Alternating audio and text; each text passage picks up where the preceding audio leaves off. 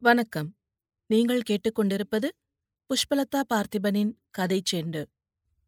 ஆசிரியர் ராஜம் கிருஷ்ணன் எழுதிய குறிஞ்சித் தேன். அத்தியாயம் இரண்டு. காப்பு எங்கே? மாடுகள் மேய்வதற்கென்றே ஒதுக்கிவிட்டிருந்த அந்த பசுங்கன்றோடு தொடர்ந்து சென்ற மேட்டில் முதல் முதலில் தனியாகக் காணப்பெற்ற நீண்ட கொட்டகை பொதுவான மாட்டுக் கொட்டிலாகும் அப்பால் இரு வரிசையாக உள்ள இருபது வீடுகளும் மரகதமலை ஹட்டியை சேர்ந்தவை. தனியாக மேற்கே சரிவில் காணும் நான்கு வீடுகளும் அந்த ஹட்டியை சேர்ந்த துரியருக்கு உரியவை. சுமார் எழுநூறு ஆண்டுகளுக்கு முன் மைசூரிலிருந்து பண்டிப்பூர் காடுகளின் வழியே நீலகிரி மலையில் வந்து குடியேறியதாகச் சொல்லப்படும் படக மக்கள் சமூகத்திடையே அவரவர் தொழிலுக்குத் தகுந்தபடி பல பிரிவுகள் இருந்தன. ஹரிவர் உடையர் அதிகாரி கணக்கர் கடக்கர் தொரியர் என்ற பெயரில் முறையே குருமார்களாகவும் அதிகாரிகளாகவும் கணக்கர்களாகவும் இருந்தனர் என்றும் கூறுவர். தொரியர் என்ற பிரிவினர் மற்ற பிரிவினருக்கு பணிபுரியும் மக்களாக ஒவ்வொரு ஹட்டியிலும் குடியிருந்தனர். பணிபுரிபவர் என்ற முறையில் இருந்தாலும் உயர்ந்தவராக கருதப்பட்ட மக்களுக்கு பிள்ளைகள் போன்ற உறவுடையவராக தொரியர் கருதப்பட்டு வந்தனர் என்றும் தெரியவருகிறது. ஹட்டியின் கீழ்ப்புறம் சிறு வீட்டைப் போலவே தோன்றும் குடில் தெய்வ முன்னோராகிய ஹத்தப்பாவின் கோயில்.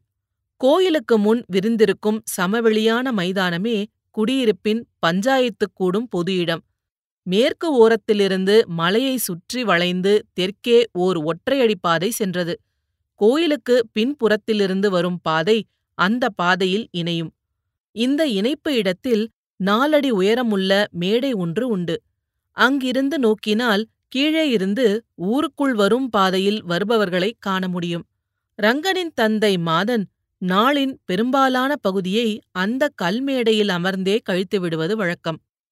பாரு ஜோகி ராமன் பெள்ளி கிருஷ்ணன் எல்லோரும் தொரியர் குடியிருப்பை தாண்டி அவசரமாக மேலே குறுக்கே ஏறி இறைக்க இறைக்க ஓடி வந்தனர். ஜோகியின் வீடு கோயிலை பார்த்திருக்கும் கோடி வீடு. வீட்டு வாசலில் ஹட்டியிலுள்ள பெண்கள் எல்லோருமே கூடியிருந்தனர். பாரு ஜோகிக்கு மாமன் மகள். கிழக்கே அருவிக்கரையோடு காடுகளைத் தாண்டி நடந்தால் ஜோகியின் மாமன் ஊராகிய மணிக்கல் ஹட்டிக்கு போகலாம். பாருவின் தாய் கீழ்மலையின் தன் அம்மையின் வீட்டில் பிரசவித்து குழந்தையுடன் அன்று கணவன் வீடு செல்லுகிறாள்.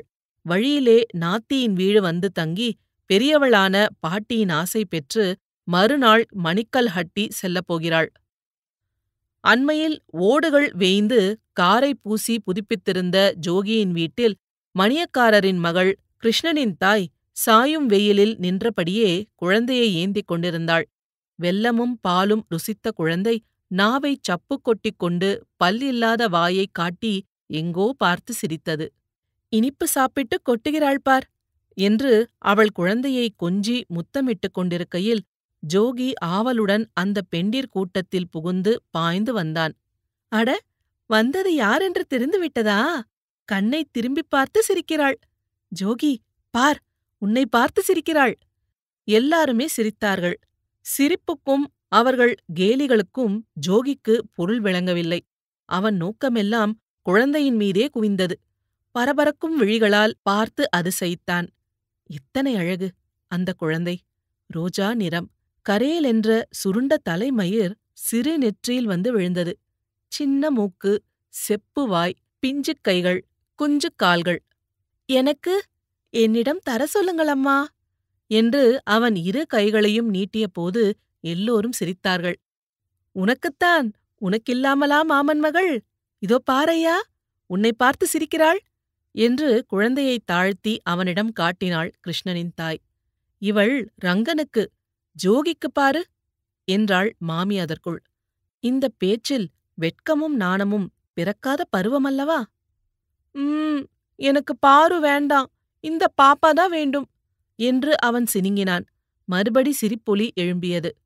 பார்த்து கொள்ளம்மா உன் பையனுக்கிருப்பதை நேருக்கு நேர் பாரு வேண்டாம் என்று சொல்கிறானே. ஏண்டா பாருவுக்கு என்ன? வந்ததும் வராததுமாய் உன்னை பார்க்கத்தானே ஓடி வந்திருக்கிறாள்? அவள் நன்றாக வேலை செய்வாள். உனக்கு நல்ல பையனாக பெற்றுத் தருவாள் என்று அவன் தலையில் செல்லமாக இடித்தாள் மாமி. அவன் பேச்சின் பொருளை உணராத ஜோகி தனக்கே உரிய வேகத்துடன் ஓஹோ எனக்கு இந்த பாப்பாவத்தான் பிடிக்கிறது என்றான். ஆயிரம் பொன் தர வேண்டும். ஆமாம் சும்மா கிடைக்காது என்றாள் மாமி கேலியான கொஞ்சலில். தருவேன் என்று ஜோகி தலையை ஆட்டினான். மீண்டும் ஒரே சிரிப்பு. எங்கே இருந்து ஆயிரம் பொன் தருவாய்? ஆசையைப் பார் என்று அரிசையித்தாள் பெள்ளியின் பாட்டி. தருவேன் என்றான் ஜோகி திடமாக. ஆயிரம் கறவை எருமையும் கூட வேண்டும் என்றாள் மாமி மீண்டும் குமின் சிரிப்புடன். ஆஹா நீ தேவலையடி. என் பையன் ஏதோ சாது என்றால் நீ மேலே மேலே போகிறாயே. ஆயிரம் கறவை சீதனமாக இங்கே வர வேண்டுமாம். என் பையன் சோடையா? என்று ஜோகியின் தாய் மாதி பாய்ந்தாள். உனக்கேன் அதற்குள் ஆத்திரம்? வேண்டுமானால் உன் பையன் மாமன் காலடியில் பொன்னை வைத்துவிட்டு கும்பிட்டு மாமா உங்கள் பெண்ணை தாருங்கள் என்று கேட்கிறான் என்றாள் மாமி கேலி கோபத்தில். அது சரி அது சரி என்று பெண்கள் கலகலவென்று சிரித்து ஆமோதிக்கையில் கிருஷ்ணனின் தாய் அவனை உட்கார செய்து மடியில் குழந்தையை விட்டாள். மலர் போன்ற குழந்தையை இளங்கால்களில் ஏந்திக் கொண்டு சாயுஜ்யம் கிடைத்த மகிழ்ச்சியில் ஜோகி இருந்தான். அவன் தாய் மாதிக்கு ஜோகிக்குப் பிறகு பிறந்த இரு குழந்தைகளும் தக்கவில்லை. ஆகையால் தனக்கு நினைவு தெரிந்து ஜோகி இத்தகைய இன்பத்தை அனுபவித்ததில்லை. ஜோகி பெருமகிழ்ச்சியில் எத்தனை நேரம் ஆழ்ந்திருக்க முடியும் என்று எண்ணுபவள் போல் மாமி குழந்தையை அவன் மடியிலிருந்து எடுத்தாள். மாமி மாமி என்று கெஞ்சினான் ஜோகி. இதோ பார் உங்க ஐயன் வீடு வந்ததும் பத்து ரூபாய் கேட்டு வாங்கி மாமியிடம் கொடுத்து பெண்ணை கேள் என்றாள் பாட்டி சிரித்துக்கொண்டே. ஏ மாமி பத்து ரூபா கொடுத்தா பாப்பாவை இங்க கொடுப்பீங்களா? அட போடா அசட்டு பயலே என்றாள் அம்மை. ஏம்மா அம்மா? பாப்பா இப்போது வரமாட்டாள். பெரியவளாக வளர்ந்ததும் நீ ஐயனைப் போல ஆனதும் பணம் கொடுத்து இங்கே நம் வீட்டுக்கு அழைத்து வருவோம். அப்போது பாப்பா உனக்கு சோறு வைப்பாள் தண்ணீர் கொண்டு வருவாள் சாமை விதைத்து வீட்டுக்கு தானியம் கொண்டு வருவாள். இப்போது பாப்பாவால் என்ன முடியும்? என்று அம்மை விளக்கினாள். மாமி குழந்தையை பாட்டியிடம் கொடுத்துவிட்டு உள்ளிருந்து ஒரு வட்டத்தட்டு நிறைய காஞ்சிப் பொரியும் வெள்ளப்பாகும் கலந்து செய்த உருண்டைகளை கொண்டு வந்து எல்லோருக்கும் கொடுத்தாள். பாருவின் கையில் பொறி உருண்டை கொடுக்கும்போதுதான் அவள் கைகளிலிருந்த வெள்ளிக்காப்பை காணாமல் திடுக்கிட்டாள். காப்பெங்க பாரு! பாரு சுற்றுமுற்றும் பார்த்து திருதிருவென்று விழித்தாள். எங்கடி காப்பு? பேசு. பின்னால் கை பெருசானதும் போட்டுக்கொள்ளலாம் என்றேன். கேட்டாயா? இங்கேயம்மா விழுந்தது. நீ ஊரிலிருந்து வரும்போது இருந்ததா? அதைப் பார் என்றாள் பாட்டி. அங்கே வரும்போது காப்பு ஆடியதை நான் பார்த்தேன் என்றான் கிருஷ்ணன். எங்கெல்லாம் ஓடினார்களோ? என்று தாய் பாருவின் மேல் முண்டை அவிழ்த்து உதறினாள். பாருங்கள் எங்கே போனீர்கள் என்று காட்டுங்கள் என்று மாதி முன்னே நடந்தாள். அம்மா நான் காப்ப தேடி எடுத்து வந்தால் மாமி பாப்பாவை தருவார்களா? என்று ஜோகி முகம் ஒளிர ஓடி வந்தான் அசட்டு பயலே என்ன இப்போதே பாப்பா பித்தாயிட்ட? என்று அம்மை அதட்டினாள். கதிரவன் மேல்வானில் சாய்ந்து விட்டான். சில்லென்ற குளிர்காற்று வீசியது. பாரு முன்னே ஓடினாள். மாதியும் குத்துச்செடிகள் புதர்கள் எல்லாம் பார்த்து கொண்டே ஜோகியை பின்தொடர சென்றாள். எங்கும் புது வெள்ளிக்காப்பு மின்னவில்லை. மாடுகளையெல்லாம் சிறுவர் கொட்டிலுக்கு ஓட்டிச் சென்றனர். சட்டென்று நினைவு வந்தவனாய் மாதி கேட்டாள் ரங்கன் இங்கே? அதோ எருமை ஒன்று கால் மடித்து விழுந்து கிடக்கிறதே. ம் ஏய்! என்று அதன் ஒலி வேதனையைக் கொண்டு அவர்கள் செவிகளில் புகுந்தது. ஜோகி வேகமாக இறங்கினான். பெரியப்பன் வீட்டு நோஞ்சல் எருமை பள்ளத்தில் எப்படி சரிந்தது? அதன் முதுகிலே அடிபட்டு ரத்தம் கன்றியிருந்த கோடுகள் அவள் கவனத்தை கவர்ந்தன. இளம் உள்ளம் மெழுகை போல் நிகழ்ந்தது. யார் அடித்து ஓட்டினார்கள்? ரங்கா? ரே ரங்கா! என்று ஜோகி சுற்றுமுற்றும் பார்த்து குரல் கொடுத்தான். எரும விழுந்து காலுடைந்து போச்சு ரங்கா! எதிர்குரல் எழவில்லை. பொறி உருண்டை கை பிசுக் பிசுக்கென்று ஒட்டிக்கொள்ள சிறுவன் எருமையின் உடலை தடவினான். காப்பை மறந்து நின்ற பாரு எருமையின் காலுக்குக் கீழ் உறைந்திருந்த குருதியைக் கண்டாள். ஐயோ ரத்தம்! அவள் போட்ட சத்தம் மாதியை அங்கே தள்ளி வந்தது. சற்று எட்ட குன்றை ஒட்டிய விளை நிலங்களில் வேலை செய்து கொண்டிருந்த ஆண் பெண் அனைவரையும் அவர்களின் சலசலப்பு அங்கே தள்ளி வந்துவிட்டது. ரங்கனின் சின்னம்மையான நஞ்சம்மை நேர் எதிரே உள்ள மைத்துனன் வீட்டு கோலத்தை காண சகியாமல் அப்போதுதான் களை எடுப்பவள் போல் நிலத்துப் பக்கம் வந்திருந்தாள்.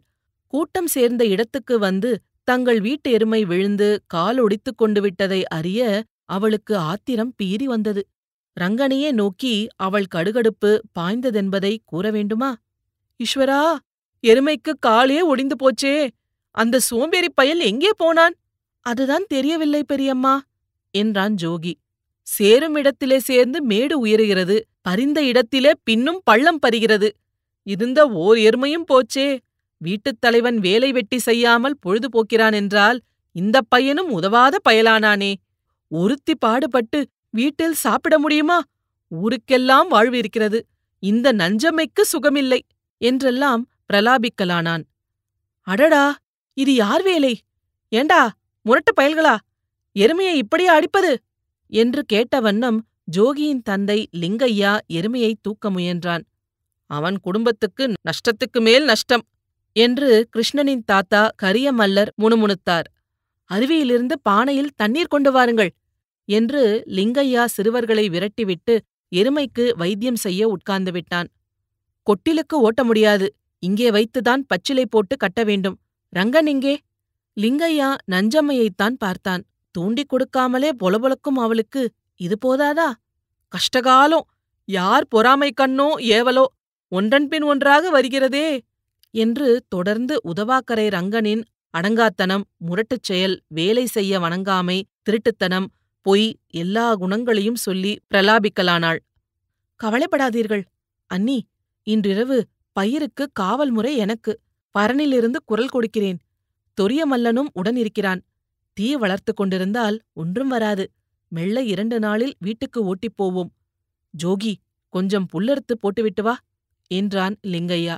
அண்ணன் மனைவிக்கு தேர்தலாக நஞ்சம்மை தலைவிதியை நொந்த வண்ணம் வீட்டுக்கு சென்றபோது எட்டு வயசு பெண் ரங்கி அழும் குழந்தையை அடித்து அதட்டி சமாளித்துக் கொண்டிருந்தாள்.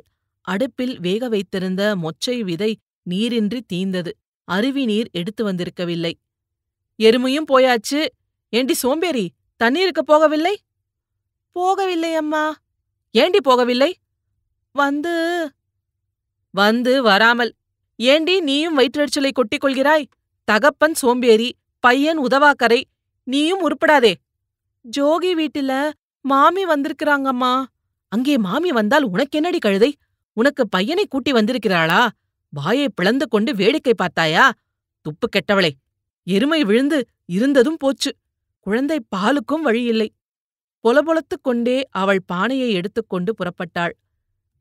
சற்றைக்கெல்லாம் அவளுடைய குழந்தைகளின் தந்தை கண்கள் பாழாய் சிவக்க தள்ளாடும் நடையுடன் வீட்டுப் படியேறி வந்து முன்புறம் வெளிமனை என்று அழைக்கப்படும் பகுதியில் விழுந்தான். காப்பை செருகிக் கொண்டு அருவிக்கரை பக்கம் நடந்து சென்ற ரங்கன் வீடு திரும்பவில்லை. இத்துடன் இந்த அத்தியாயம் நிறைவடைகிறது. இதுபோல பல சுவாரஸ்யமான கதைகளை கேட்க கதை செண்டு சேனலை மறக்காம லைக் பண்ணுங்க கமெண்ட் பண்ணுங்க ஷேர் பண்ணுங்க சப்ஸ்கிரைப் பண்ணுங்க. நன்றி.